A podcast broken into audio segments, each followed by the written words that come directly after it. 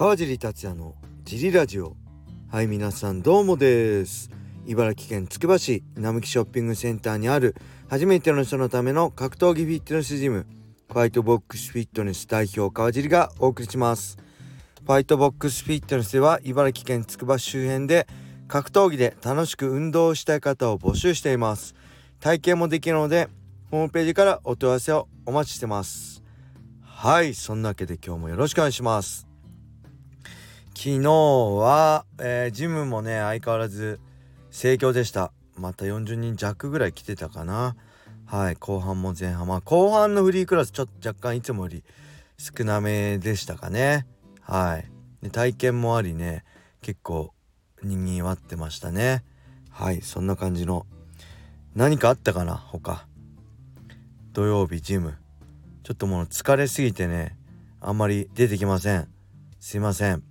えー、そしてあ今日はあれですね。あ USC ありますね。USC ドサンジョスとそうなんです。よディープあります。ディープ。ね北岡悟対上迫選手の試合があるんで。まあメインは大原樹里選手ね。大臣にも出てこれは僕はペーパービューを買おうと思います。はい。北岡悟の試合は、えー、見逃せませんね。はい。そんな感じの土曜日でした。レーター早速いきましょう。えー、川地さんオース DJ サマーです。本日はご相談です。先日電車に乗っていたのですが斜め前に立っているおじさんの腰あたりからトイレットペーパーが尻尾のようにひらひらしていました。とても恥ずかしいと思うのですが川じいさんならどうしますか？教えてあげますか？私は何も言えずその後いつまでひらひらさせていたのか気になって仕方ありませんでした。一旦もめんおじさんごめんなさい。はいありがとうございます。これはあれですねトイレで多分台をしたままえー、ちゃんと便器にティッシュ落とさないであれなんですかね。多分うんついてきちゃったんですかね。でその切れ端がひょろひょろ出てたのかな。これね難しいですね。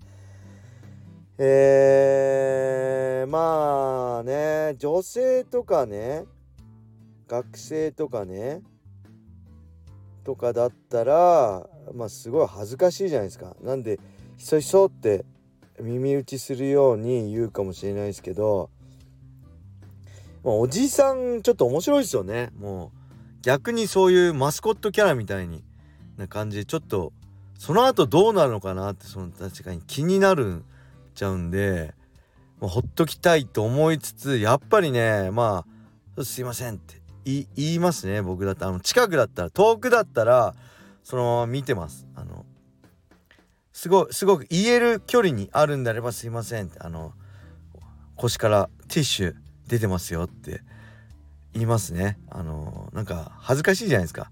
誰も言わないんだったらもう俺が言おうかな多分言いますね。はい。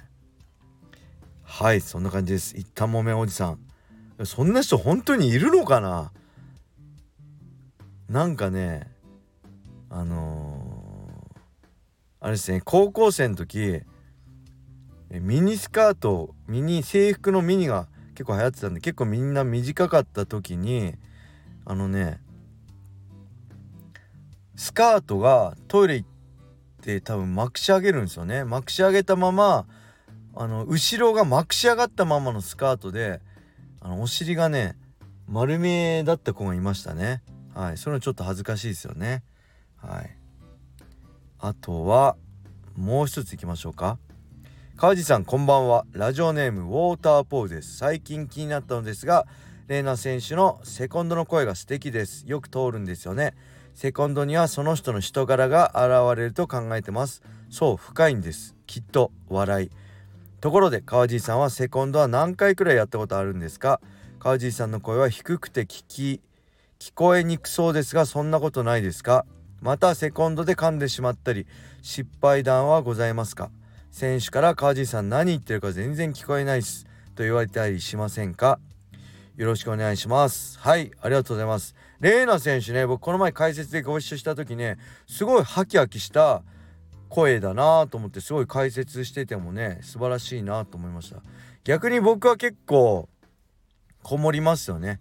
あの内に入る感じの声ですね。ハキハキしてないんで。はい。なんでまあセコンドはねもう数えらんないぐらいまあジムのねティーブラッドとか竜太さんね茨城のメンバーのセコンドはいつもついてたし数えらんないですね。うん。あんま聞こえないとか言われたことないけどもしかしたらまあ聞こえないまあ声がね通る。例えば石田君とか通るんでそういうのに比べれば全然聞こえないしまあ噛むのはね別にセコンドで噛んだって失敗とは思わない。失敗談はあんまないかな。セコンドとして失敗談っていうかえー、っとね2000年にプロデビューしたんですね僕シュートで。で2001年の7月にかなちょっと間違ってたすいません。えっ、とねこのあスタンド FM をやってるえー、白木アマゾン選手のと対戦が決まってたんです。シュート後楽園ホール大会で。しかし僕は1週間前に寝技で思いっきり膝蹴りを食らってしまう鼻が折れちゃったんですね。で欠場でえっ、ー、と代わりにねまだ、えー、アマチュアだった石田くんが僕の代わりにプロデビューしてああのアマゾンくんと戦ったんですよね。でその時僕1週間前にだから、えー、鼻が折れて今どうか分かんないですけど当時の手術ってえっ、ー、とねまあ麻酔は打たれるんですけど鼻の穴に鉄の棒を突っ込まれてこうへこんだ鼻を内側からグキグキグキって元に戻すんですよ。もうそれもめちゃくちゃ痛いんですけどまたそれをまたこうパッて折れて中に入んないように鼻の穴にパンパンになんかガーゼみたいの入れるんですよ。ほんと豚っ鼻丸くなぐらいもうパンパンになるぐらいガーゼを入れとくんですよ。ずっと。だからえっ、とねまず鼻かめないから鼻水ダラダラなんですよ。でそのガーゼの中染みてきた鼻水をえー、ティッシュとかで拭き取るしかないしそもそも息口呼吸でしかできないからそんなに声も張れないしまあもちろん食事も全然美味しくないんですよね。匂い感じないから。その状況で1週間後の、えー、僕の代わりに出場することになって石田君のセコンドに「セコンドついて」って言われたんでついてその時はほとんど多分喋れなかったですね。あのマスクしてたんで鼻見せらんないんであまりにもグロテスクなんであのパンパンになってんで。マスクして喋る。で鼻呼吸できないんで声も通らないしあの時はきつかったかなっていうぐらいかな。あとはねこれもアメリカの、えー、石谷君の試合ですね。これはギルバート・メレンデス戦だったかな。その前のプレイボーイマンション大会だったか分かんないけどえっとアメリカってまあ団体がね大会開催するんですけどその選手とかを仕切ってるのはコミッションアスレチックコミッションなんですよね。で選手に1人アスレ選手1人じゃないかなけどその時はねマンツーマンで選手に1人アスレチックコミッションの人がついてたんですよ。で、えー、あこれはプレイん？プレイボーションマンションかな？あのねその試合会場っていうか控え室にアメリカって水しか持ってっちゃいけないんですよ。他のものコーヒーとかもダメだしバナナとかもダメなんですよ。控室は水だけなんですね。で控室に入ろうとした石田くんがえっ、ー、とね手にねゼリー持ってたんですよ。いわゆるあのエネルギーゼリーとかプロテインゼリー的なものをね持ってたのをなんかそのあのマンツーマンでついてアスレチックこれ前も言いましたよね。ごめんなさい。初めての人もいるかもしれないですけど改めて言うとあのー、その医者が持ってるゼリーをあのー、なんかねダメだって取ろうとした俺に渡せみたいなこと多分言ってたんジェスチャーで。ジェスチャーで。あこれあなるほど。